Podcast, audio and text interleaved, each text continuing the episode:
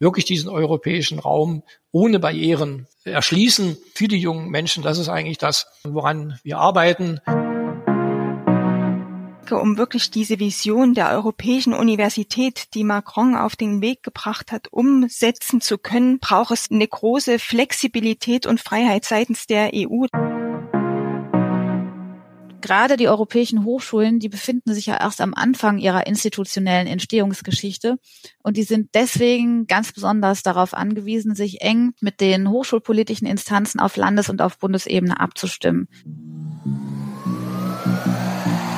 Campus Europa.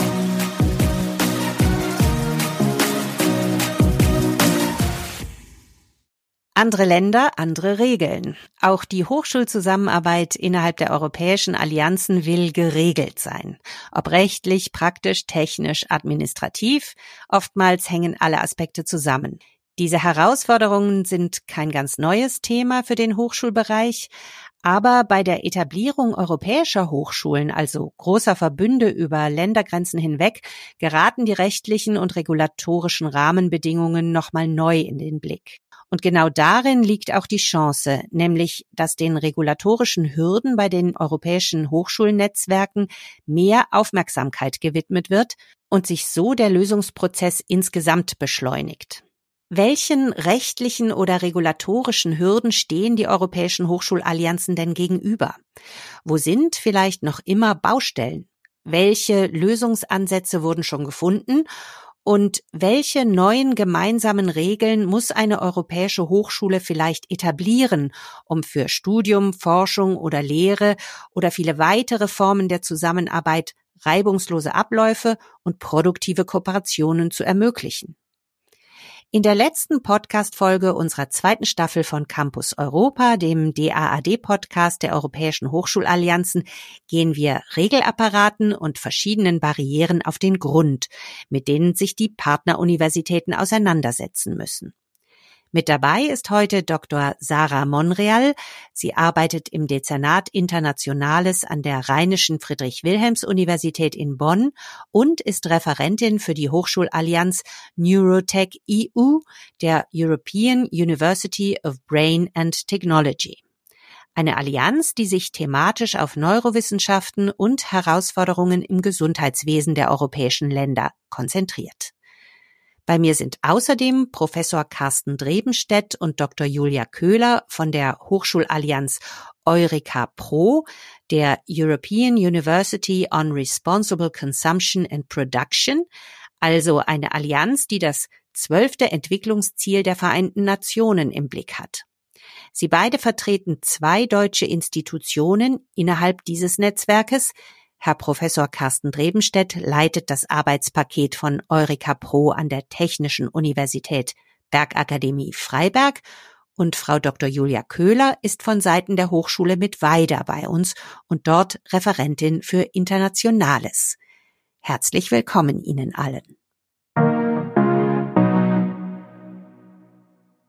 Regeln bestimmen ja unser aller Alltag. Viele sind nützlich und trotzdem hinderlich.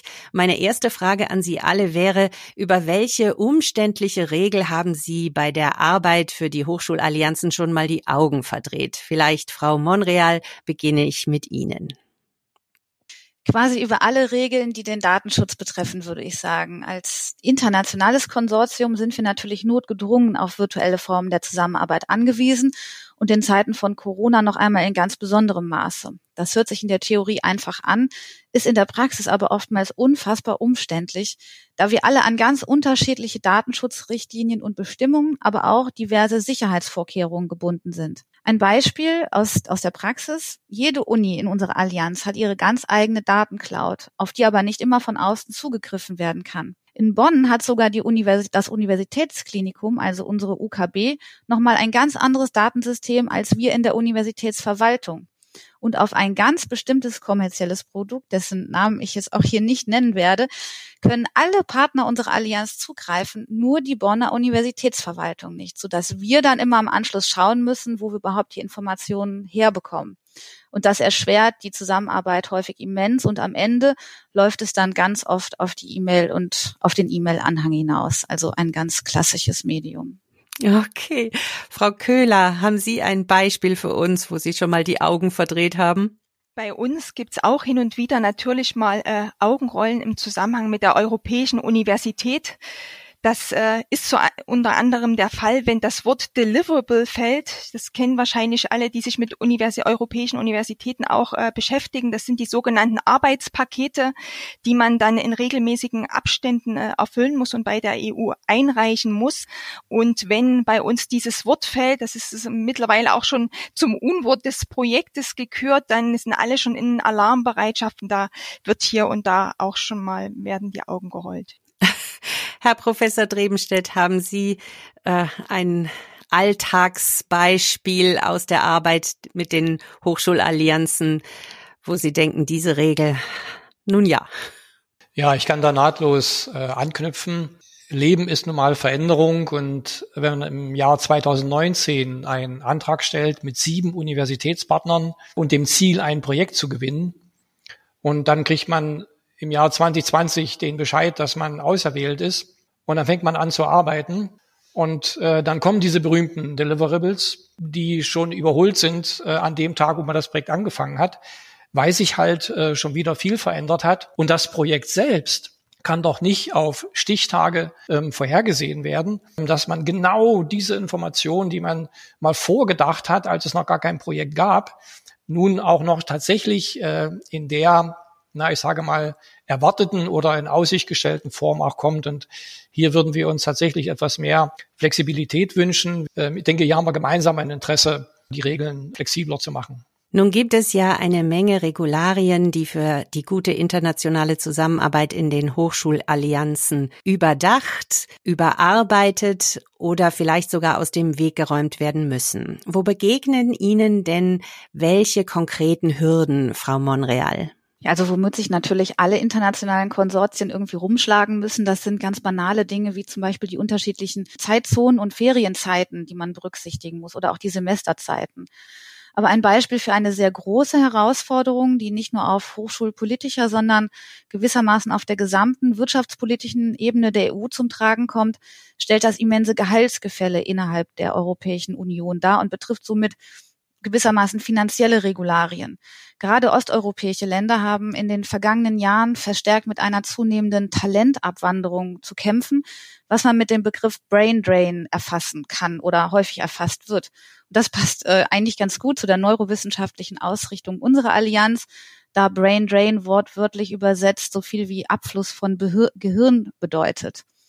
Um es einmal ganz einfach zu erklären: Wenn in einem europäischen Projekt zwei Wissenschaftlerinnen so ziemlich die gleichen Aufgaben erledigen, die eine jedoch ein vier- oder fünfmal so hohes Gehalt bekommt wie die andere, dann ist die Wahrscheinlichkeit, dass die Wissenschaftlerin aus dem einkommensschwächeren Land irgendwann abwandert, ziemlich hoch. Und aus der Sicht der hiervon betroffenen Länder und Hochschulen, wie etwa unseres Partners in Ungarn, könnte der Umstand, dass die nächste Erasmus Plus Programmperiode Lump Sums, also Pauschalbeträge, eingeführt hat, bei der Lösung dieser Problematik helfen. Denn Lump Sums kann man im Vergleich zu anderen Fundings viel flexibler verwenden, und sie könnten somit dazu beitragen, das Gehaltsgefälle innerhalb europäischer Projektkonsortien auszugleichen und Brain Drain abzuwenden. Ein weiteres Beispiel, das ich noch gerne anführen würde, das betrifft eine regulatorische Hürde, mit der wir uns gerade sehr intensiv beschäftigen, nämlich den Einschreibestatus von internationalen Studierenden im Rahmen von Kurzzeitmobilitäten. NeurotechEU möchte ihre bereits bestehenden Curricula an der Uni Bonn und natürlich auch an den Standorten der anderen ähm, Partner für die entsprechenden Studierenden öffnen. Und dabei wurde uns jedoch sehr schnell deutlich oder bewusst, dass die bestehenden Strukturen einen solchen Fall überhaupt gar nicht vorsehen und es somit schlichtweg derzeit gar nicht offiziell möglich ist, externe Studierende in einen zeitlich beschränkten Immatrikulationsstatus zu heben, der eben nicht mit den gängigen Verpflichtungen einhergeht, wie etwa der Zahlung eines ähm, Sozialbeitrages. Denn man muss mal überlegen, wer nur für zwei Wochen beispielsweise für eine Kurzzeitmobilität in Bonn ist, der braucht sicherlich kein Ticket für Bus und Bahn für ein ganzes Semester. Wir stehen mit dieser Problematik aber immerhin nicht alleine da, wie auch beispielsweise die Stellungnahme der Landesrektorenkonferenz N R W an die Ministerin zeigt. Und wenngleich wir hoffen, dass es hier langfristig gesehen zu einer Änderung des Hochschulgesetzes kommt, hilft uns das im Moment natürlich reichlich wenig, sodass wir da auf ganz individuelle Behelfslösungen angewiesen sind, die wir uns ja regelrecht basteln müssen dann in dem Moment.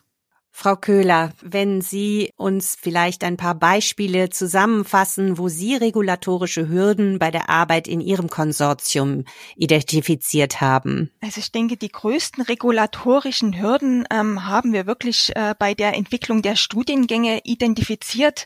Da geht es eben beispielsweise los mit äh, unterschiedlichen ähm, Anzahlen von äh, Semestern bei äh, zum Beispiel der Entwicklung eines gemeinsamen Studienprogramms, unterschiedliche Semesterzeiten, aber auch natürlich ähm, ein, ein unterschiedliches Angebot an äh, englischsprachigen Lehrveranstaltungen, ne? Einige Hochschulen haben sehr viele englische Lehrveranstaltungen äh, schon äh, verfügbar, bei anderen ist das äh, nicht der Fall. Weiterhin sind natürlich auch diese ganzen äh, Genehmigungsverfahren in den verschiedenen Ländern, die ähm, im Konsortium beteiligt sind, sehr, sehr unterschiedlich. Ne? Das, das geht bei der Akkreditierung dort los, aber auch bei der Genehmigung von Studiengängen generell. Bei einigen wird das über die Ministerien genehmigt, bei anderen geht das in den hochschulinternen Senat ähm, und so weiter. Also das sind alles so Hürden, mit denen man sich äh, auseinandersetzen muss und die natürlich auch ähm, Zeit brauchen, ne? um, um Probleme zu lösen.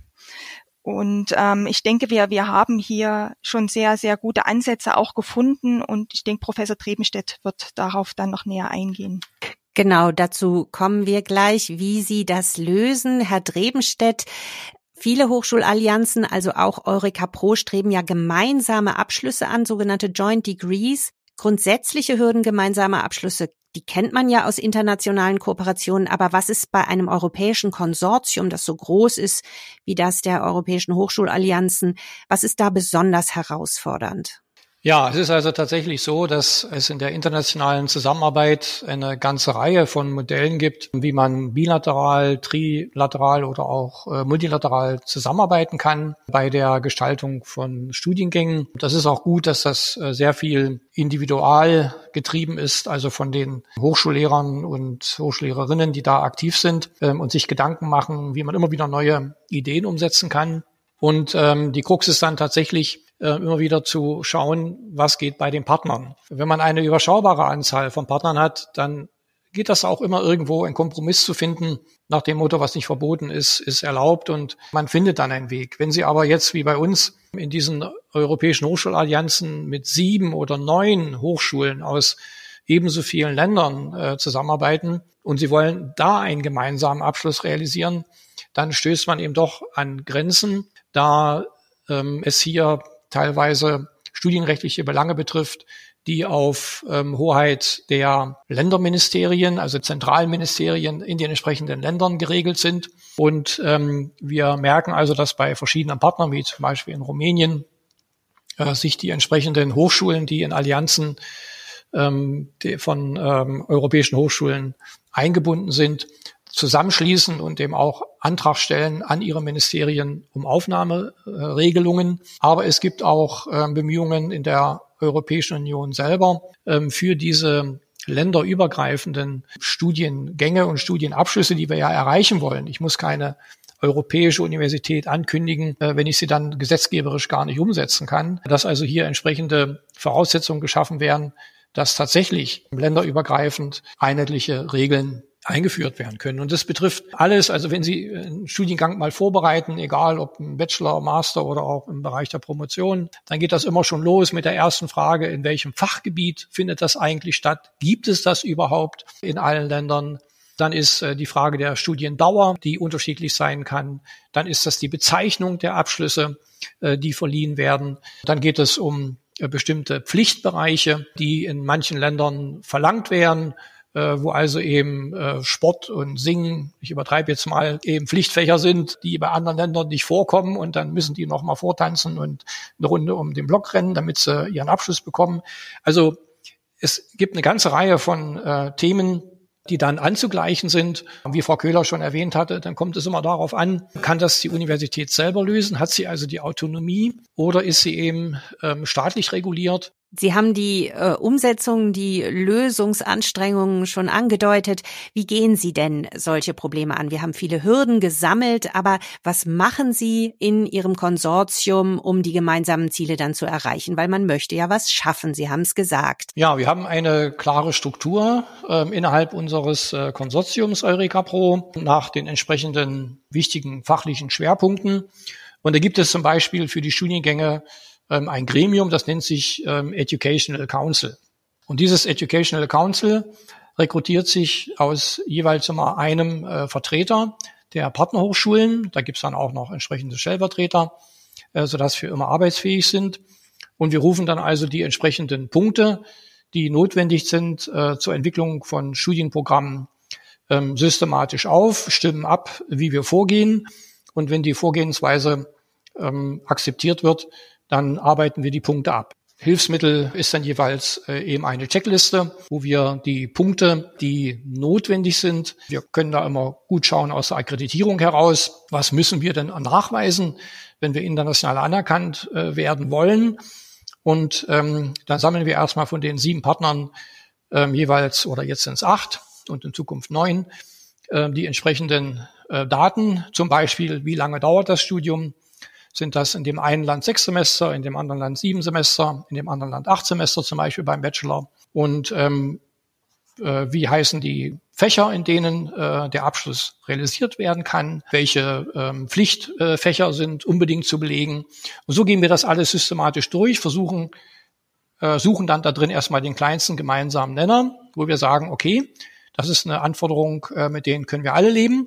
Und dann gibt es Punkte, die wir nicht lösen können, zum Beispiel die Studiendauer. Und dann machen wir eine Liste und sagen, gut, wer ist jetzt zuständig ähm, in dem entsprechenden Partnerland zur Lösung dieser Probleme? Ist das der Senat der Universität? Ähm, ist das ähm, das Ministerium? Welche Stelle ist also am Ende diejenige, an die man ganz konkret herantreten muss, ähm, um diese äh, Machbarkeit eines gemeinsamen Abschlusses dann auch hinzubekommen? Und wenn wir dann damit fertig sind, dann meldet sich der Kollege aus Griechenland und sagt, oh, war ja interessant, heute wieder zuzuhören. Wir haben weder Bachelor noch Master. Verstehe. Kann man sich denn auch Rückendeckung geben, sozusagen bei dem jeweiligen Gang äh, durch die jeweiligen Instanzen? Die Bemühungen der Partneruniversitäten, auch tatsächlich diese ähm, gemeinsamen Programme umzusetzen, sie sind natürlich da und äh, ausgeprägt. Und ähm, sie müssen natürlich dann auch für sich selbst sprechen und sich selbst eine Stimme verschaffen, um also bei den Gremien, die regulatorisch ähm, tätig sind, dann eben auch die Dinge zu bewegen. Und Sie wissen immer, wie das ist. Man kann jetzt von unten kommen als Rektor und sagen, liebes Ministerium, wir brauchen hier eine Lösung. Und das Ministerium sagt, ja, da haben wir ja eine Kommission und die müssen wir erstmal befragen, ob denn nun zum Beispiel in den Ingenieurwissenschaften gerade bei euch etwas anders gemacht werden kann, als dass wir das sonst in unserem ähm, Curricular verlangen. Und dann hilft es immer, wenn auch mal Druck von oben kommt. Deswegen ist also auch dieser Weg über die ähm, Europäische Union immer gar nicht so dumm, äh, dass also die Bildungsminister sagen, ja, wir wollen das. Und damit bekommen eben auch ähm, solche Kommissionen, die im ähm, Rahmen von äh, Ministerien dann arbeiten, eben auch eine gewisse Legitimation, dass sie abweichen dürfen, dass das also gewollt ist, politisch gewollt ist. Und äh, damit geht dann manchmal doch etwas, ähm, was sonst von unten Ähm, herangetragen an solche Entscheidungsträger nicht geht. Frau Monreal, welche Lösungen oder Lösungsansätze verfolgen Sie denn in NeurotechEU? Auch wir haben uns natürlich verschiedene Instanzen zum Austausch geschaffen, wie etwa Subgroups oder auch Taskforces, die sich in den einzelnen Workpackages gebildet haben, um sich dann nochmal ganz gezielt mit Problematiken, die dann ganz häufig regulatorischer Natur sind, auseinanderzusetzen. Wir haben quasi da dann Expertise gebündelt, wo es eben nötig ist. Und darüber hinaus steht natürlich auch das Bonner NeurotechEU-Projekt und Leitungsteam im ganz engen Austausch mit dem Rektorat und mit dem Prorektorat, das, was Herr Drebenstedt ja auch gerade gesagt hat. Ohne deren Einbeziehung werden natürlich keine wesentlichen Beschlüsse gefasst. Neue Regeln beziehungsweise deren Einführungen werden in unserer Allianz im Wesentlichen im Board of Governors oder auch im Board of Rectors diskutiert. Letzteres, also das Board of Rectors, das ist das Organ innerhalb von NeurotechEU mit der stärksten Entscheidungsgewalt. Hier treffen zweimal pro Jahr die RektorInnen der einzelnen Partnerhochschulen in ihrer Funktion als eine Art Gremium zur Entscheidungsfindung persönlich aufeinander und stimmen dann über bestimmte Fragen ab. Ganz anders verhält es sich natürlich mit Regularien, die unseren Kompetenz- oder auch Zuständigkeitsbereich übersteigen. Zum Beispiel die bereits eben erwähnten regulatorischen Schwierigkeiten bei der Schaffung eines Hochschulzugangs für internationale Studierende. Das ist ja eine so große und ja auch letztendlich komplexe Problematik, die letztendlich nur auf ministerialer Ebene entschieden werden kann. Ich denke, dass gerade die europäischen Hochschulen, die befinden sich ja erst am Anfang ihrer institutionellen Entstehungsgeschichte und die sind deswegen ganz besonders darauf angewiesen, sich eng mit den hochschulpolitischen Instanzen auf Landes- und auf Bundesebene abzustimmen. Denn die Praxis zeigt leider, dass die bestehenden Strukturen und Regularien unserer Hochschulen in vielen Aspekten eigentlich noch gar nicht auf die Einführung der europäischen Hochschulnetzwerke oder Initiative vorbereitet waren und es auch immer noch nicht sind. Zur Lösung bestimmter Probleme wird man deswegen immer auf die Hilfe von Bund und Länder angewiesen bleiben. Jetzt ist es ja so, bei NeurotechEU ist auch die Universität Oxford im Boot. Welche Herausforderungen in Bezug auf rechtliche Regelungen ergeben sich denn durch den Brexit? Also wie geht man mit dieser Situation um? Bis Oktober zwanzig dreiundzwanzig erhält Oxford noch ganz regulär Gelder aus dem Erasmus Plus Programm und bis September zwanzig vierundzwanzig auch noch aus Horizon zwanzig zwanzig. Nach dem Auslaufen des alten Erasmus Programms werden sie sich an der durch Erasmus geförderten Europäischen Hochschule dann nur noch als assoziiertes Mitglied beteiligen können, bekommen dann aber auch kein Geld mehr aus dem Erasmus-Programm. Das ist dann natürlich für Oxford möglicherweise nicht mehr so attraktiv, weswegen wir auch hoffen, dass sie zumindest bei Horizon Europe in Zukunft auch weiterhin voll dabei sein können und werden. Ein großes Problem, das zumindest potenziell erwachsen kann, ist es dann, das Commitment der KollegInnen in Oxford auch dauerhaft aufrechtzuerhalten. Ich meine, eine Hochschule mit einem derartigen internationalen Renommee wie die University of Oxford, die ist natürlich in zahlreich auch internationale Projekte eingebunden, die ja alle mit sehr vielen Verpflichtungen einhergehen. Und da ist es dann auch nur verständlich und nachvollziehbar, wenn die Priorität nicht unbedingt auf einem Projekt liegt, für das man gar keine Finanzierung mehr erhält. Umso wichtiger ist es, dass unsere Allianz einen unabhängigen rechtlichen Status erhält, der unserem britischen Partner eine voll und auch gleichwertige Stellung innerhalb des Konsortiums garantieren würde. Und dann zusätzlich dazu würden natürlich auch aus der Sonderstellung, die Oxford innerhalb unserer Allianz zukünftig einnehmen wird, aufgrund dessen, was ich gerade erläutert habe, in der Zukunft natürlich sehr viele konkrete Probleme erwachsen, die dann ganz häufig administrativer Natur sind. So müssen wir für unsere britischen Partner für alle rechtlichen, aber auch für alle finanziellen Fragen perspektivisch immer separate Verträge aufsetzen, zum Beispiel in Bezug auf die ähm, Studierendenmobilität. Das hält auf und das kostet Zeit und vielleicht auch Nerven, aber, und das möchte ich jetzt hier auch stellvertretend für Neurotech noch einmal betonen, und das ist nämlich letztendlich für uns entscheidend, bei allem administrativen Aufwand sind wir froh und dankbar, dass die University of Oxford Teil unserer Allianz ist. Frau Köhler, auch in der Hochschulallianz Eureka Pro gibt es eine Besonderheit, das betrifft die Hochschule, an der Sie arbeiten, die Hochschule Mittweida. Die hat ja einen anderen Status als Universitäten, zum Beispiel kein Promotionsrecht. Was bedeuten denn unterschiedliche Hochschultypen in einem Boot?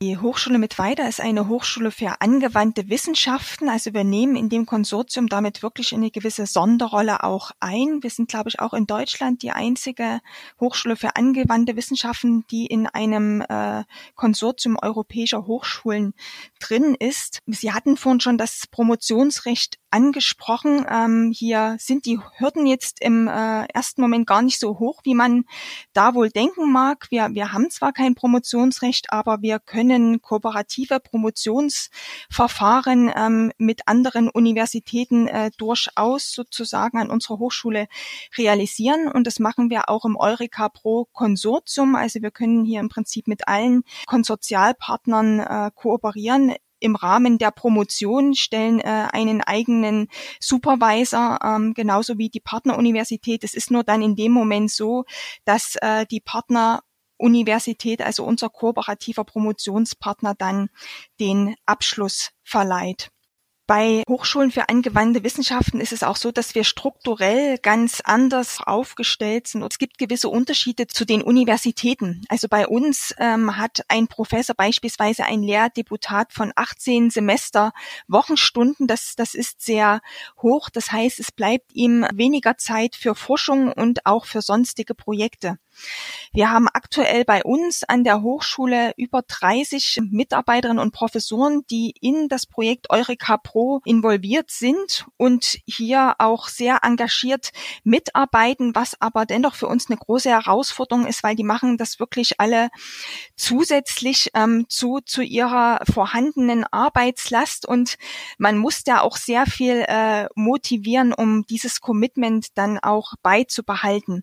Ansonsten ist es uns eben auch sehr wichtig, dass wir das Projekt von Anfang an strukturell in der Hochschule so verankern, dass es auch nachhaltig ist, weil die Europäische Universität ja an sich nicht ähm, ein ein Projekt ist im klassischen Sinne, sondern es ist ja etwas Größeres. Es soll ja auch sozusagen institutionalisiert werden. Es ist eben eine europäische Universität und hier die Strukturen äh, von Anfang an zu schaffen, ist dem ganzen Konsortium sehr wichtig und ist, denke ich, auch für die Tragbarkeit wirklich essentiell.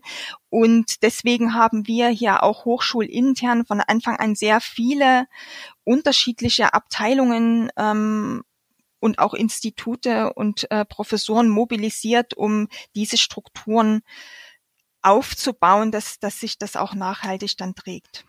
Ich würde gerne nochmal etwas weiter ausholen. Frau Monreal, Sie haben das im Beispiel mit der Universität Oxford vorhin schon angedeutet. Auf E U-Ebene wird ja der rechtliche Status der europäischen Hochschulallianzen zentral diskutiert.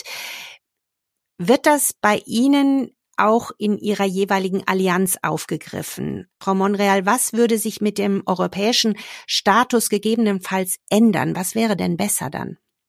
Ja, also grundsätzlich ist es schon so, dass wir in NeurotechEU zurzeit viel über den rechtlichen Status unserer Allianz diskutieren. Und der Hintergrund ist ganz einfach, dass mit der Wahl einer bestimmten Rechtsform automatisch auch eine Governance-Struktur einhergeht. So ist zum Beispiel der Aufbau eines Vereins oder auch einer G G M B H ganz klar geregelt. Also da gibt es klare Zuständigkeiten und Strukturen. Und das ist häufig etwas, das den europäischen Hochschulen noch fehlt. Die ganz konkreten Vorteile einer rechtlichen Struktur würden für uns darin bestehen, dass wir beispielsweise als Allianz Personal einstellen könnten. Und dieses Personal würde dann eben nicht nur einem bestimmten Partner, sondern dem gesamten Konsortium unterstehen. Oder aber, dass wir gemeinsam als Allianz Projekte beantragen könnten und uns auf Ausschreibungen bewerben könnten. Und auch die University of Oxford, was ich ja auch eben bereits erwähnt hatte, die ja aufgrund des Brexits im Fall der Verlängerung unserer europäischen Hochschule in Zukunft nur noch als assoziierter Partner geführt werden könnte, wäre zumindest in der Allianz ein voll- und auch gleichwertiges Mitglied. Wenngleich die Europäische Kommission ja die Einführung einer entsprechenden rechtlichen Grundlage plant, so denke ich dennoch, dass die Allianzen nicht so lange warten sollten, schlichtweg schon deshalb nicht, um den Druck zu erhöhen und auf das Fehlen einer adäquaten Rechtsform aufmerksam zu machen. Und auch einige europäischen Hochschulen haben ja auch schon eine Interimslösung gewählt, indem sie zum Beispiel einen Verein nach nationalem Recht gegründet haben, der dann als Unterkonstrukt für die Allianzen fungiert. Die Gründung eines Vereins nach nationalem Recht, das wäre natürlich nicht nur nicht die einzige, aber vielleicht die für den Moment sicherlich einfachste Lösung, um das Fehlen einer europäischen Lösung dann wiederum zu kompensieren. Und darüber hinaus würde sie halt auch dazu beitragen, den Fortbestand der europäischen Hochschulallianzen über die eben zeitlich limitierte E U-Bewilligung hinaus zu sichern. Herr Drebenstedt, ist das bei Ihnen in Eureka Pro auch Thema? Es ist natürlich eine sehr, sehr treibende Kraft. Für uns wird es äh, zentrale Strukturen geben, ähm, wo also verschiedene Mitgliedsländer ähm, am Ende mit ihren Universitäten gleichberechtigt äh, zusammenarbeiten können. Gerade wenn es also um studienrechtliche Belange geht. Ich glaube, da sind die, die Restriktionen am größten. Aber wir müssen uns äh, immer vor, vor Augen halten, was wir eigentlich wollen. Denn Macron hat ja seinerzeit äh, seine Erwartungen zum Ausdruck gebracht, als er also dieses, diese Idee der europäischen Hochschulen angeschoben hat, äh, indem er gesagt hat, es wird eine Revolution erwartet äh, im Bereich der Ausbildung in Europa. Äh, man will an die Spitze, man will verlorenen Boden gut machen oder dort, wo man schon vorne ist, auch vorne bleiben. Und ein wichtiges Kriterium ist, dass die Studenten im Zentrum stehen. Und nun ist das dem Studenten eigentlich nicht anzulasten, wo er geboren ist und ähm, in welcher Region im, von Europa oder in welcher Staatsgrenze. Er möchte einfach nur die Potenziale Europas nutzen und eben auch in dem Sinne gar nicht darüber nachdenken, was da so für rechtliche Dinge im Hintergrund geregelt werden müssen, sondern er möchte einfach nur studieren. Und, und wir haben gesagt, ja, der Student soll, wenn er schon äh, seinen Studieninhalt bestimmt, natürlich weitestgehend auch freie Wahlmöglichkeiten haben, wo er studiert, wie er studiert, ob er Mobilitäten nutzt oder online so Angebote da sind, in welcher Sprache er studiert. Das wollen wir ja alles offen lassen. Und das bedeutet wiederum, dass wir eigentlich so wenig wie möglich Regularien brauchen, sondern wir müssen viel offen halten, damit uns nicht, ähm, sag mal, am Ende die Regularien vorschreiben, am Ende doch wieder, wie ein Studium abläuft und äh, wie der Student auszubilden ist, sondern dass er das eben selbst bestimmen kann, dass er den freien Raum hat. Wir wollen gerne einen neuen Abschluss kreieren, der eben nicht mehr das klassische Ziel verfolgt, ähm, entweder eine Ingenieurausbildung, naturwissenschaftliche Ausbildung, sozialwissenschaftliche Ausbildung oder sowas, sondern uns schwebt vor, ein äh, Bachelor oder Master oder PhD in European Studies on Responsible Production and Consumption. Das heißt, eine Persönlichkeit äh, zu entwickeln, die in der Lage ist, ähm, interdisziplinär diese große Herausforderung, vor der wir stehen als Gesellschaft, als Menschheit, nämlich mit den begrenzten Ressourcen unseres äh, Planeten behutsam umzugehen, sparsam umzugehen, Abfall zu vermeiden, viel zu recyceln, ähm, Emissionen äh, zu reduzieren, dass wir alle diese Dinge, die wir brauchen, um in Übereinstimmung mit unserem Planeten ähm, hier noch die Zukunft gestalten zu können, ähm, dass wir dafür Barrieren auch von Fachdisziplinen ähm, überwinden. Und da kommt man so ein bisschen ähm, an diese ja, Erwartungshaltung an europäische Regularien, wo ich sage, ja, macht es doch bitte möglich, dass äh, wir als Hochschulen länderübergreifend operieren können, dass wir zusammenarbeiten können, gemeinsame Abschlüsse vergeben können, wirklich diesen europäischen Raum ohne Barrieren ähm, erschließen ähm, für die jungen Menschen. Das ist eigentlich das, äh, woran wir arbeiten. Wir können die Inhalte füllen, äh, wir können nicht die äh, juristischen und studienrechtlichen äh, Belange dazu kreieren. Dafür brauchen wir äh, eben die Unterstützung äh, der Länder, des Bundes oder auch der Europäischen Union. Und ich denke, wenn das verstanden ist, dann kommt die Europäische Universität auch erst wirklich zum Fliegen. Das Schlusswort. Das ist schon ein ganz wunderbarer Auftakt zu unserer Schlussrunde. Herr Drebenstedt, sich über Regeln auszutauschen, ist das eine. Aber was muss man denn aus Ihrer Sicht unbedingt eben bei diesem ganzen Thema auch noch beachten? Ich hatte es gerade schon angedeutet, was uns natürlich am Herzen liegt, ist das große Thema Freiheit. Man darf also nicht nur über Freiheit reden, man muss sie auch einräumen und uns fällt das sehr schwer. Wer ehrlich ist als Hochschullehrer, stellt oft fest, dass man doch der Meinung ist, dass man selber eigentlich nur derjenige ist, der das Fach am besten unterrichtet. Und selbst schon an der Nachbaruniversität, jetzt gucke ich mal nach Mittweida, da sagt man auch in Sachsen, da sagen wir dann schon, na ja, ähm, die können es ja nicht so gut wie wir, ne? Das, was der da unterrichtet, kann ich ja unmöglich anerkennen. Jetzt reden wir über Europa, dass also irgendwo in Rumänien oder in, in Griechenland oder in Skandinavien oder in Spanien da jemand Unterricht macht und da sagen wir plötzlich, ja, überhaupt kein Problem, können wir alles anerkennen. Ähm, das heißt, ähm, wir haben da irgendwo äh, so ein bisschen eine Blockade auch äh, zu überwinden, äh, dass es eben gerade die Vielfalt ist, die äh, unsere Expertise ausmacht und die ich auch äh, nicht wissen missen möchte und die eigentlich auch so ein, so ein Grund äh, fand äh, dieser europäischen ähm, Universität ist. Und auch wiederum, wenn wir ehrlich sind, dann sagen wir ja klar, ähm, es gibt äh, Hochschulen mit verschiedenen Profilen. Und wenn wir uns die Absolventen anschauen, ich meine, wir haben jetzt hier äh, verschiedene ähm, Länder und, und Beispiele auch von deutschen Universitäten in der Runde und jeder wird doch sicherlich davon ausgehen, dass Absolventen von seiner Universität, von seiner Hochschule natürlich voll berufsfähig sind und eben ähm, die Aufgaben, die Erwartungen, die man an sie stellt, auch erfüllt werden. Da gibt es doch überhaupt keinen Zweifel.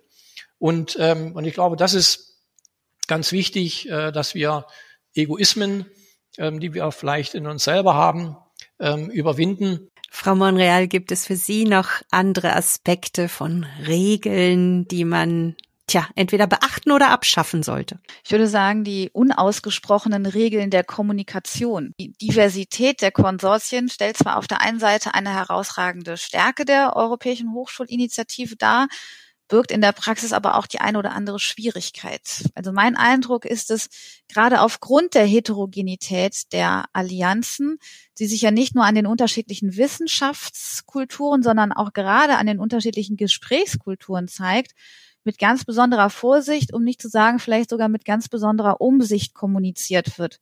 Befeuert wird das Ganze meiner Ansicht nach durch den rein virtuellen Austausch, der all die vielen kleinen Signale, die wir eigentlich zur Deutung unseres Gegenübers brauchen, verschwinden lässt, sofern die Kamera dann überhaupt an ist in einem Meeting.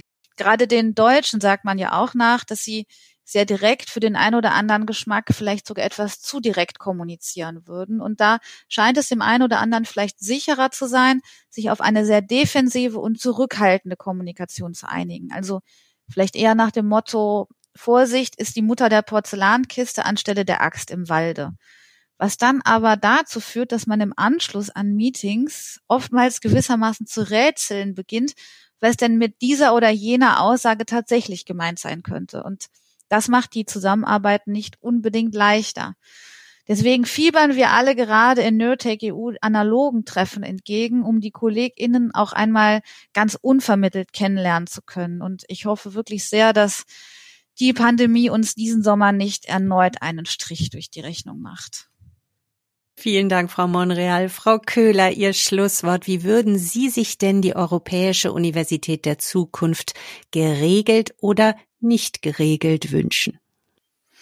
Also ich denke, um wirklich diese Vision der Europäischen Universität, die Macron auf den Weg gebracht hat, umsetzen zu können, braucht es wirklich eine, eine große Flexibilität und Freiheit seitens der E U. Der Professor Drebenstedt hat das vorhin, glaube ich, schon ähm, sehr umfassend beschrieben. Also ich denke, wünschenswert wäre so eine Art Experimentierklausel, wo man wirklich viele Möglichkeiten hätte, erstmal Dinge auch auszuprobieren und die Ideen, die man da im Kopf hat, auch in ja verschiedenste Richtungen Richtungen umzusetzen. Das, das würde ich mir wünschen. Vielen herzlichen Dank. Das ist ein sehr schönes Schlusswort, auch für den Abschluss der zweiten Staffel von Campus Europa, dem D A A D-Podcast zu den europäischen Hochschulallianzen. Die geht nämlich heute mit der zehnten Folge zu Ende. Ich bedanke mich herzlich bei unseren heutigen Gästen, bei Sarah Monreal, Julia Köhler und Carsten Drebenstedt, aber auch bei allen anderen Gästen der zweiten Staffel, die ich Ihnen, liebe Hörerinnen und Hörer, vorstellen durfte. Ich hoffe, Sie hatten Freude an unseren Themen und Beiträgen.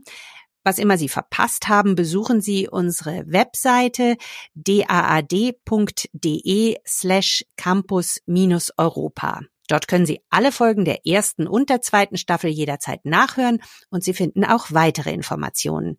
Am Mikrofon verabschiedet sich herzlich von Ihnen Bettina Mittelstrass. Campus Europa.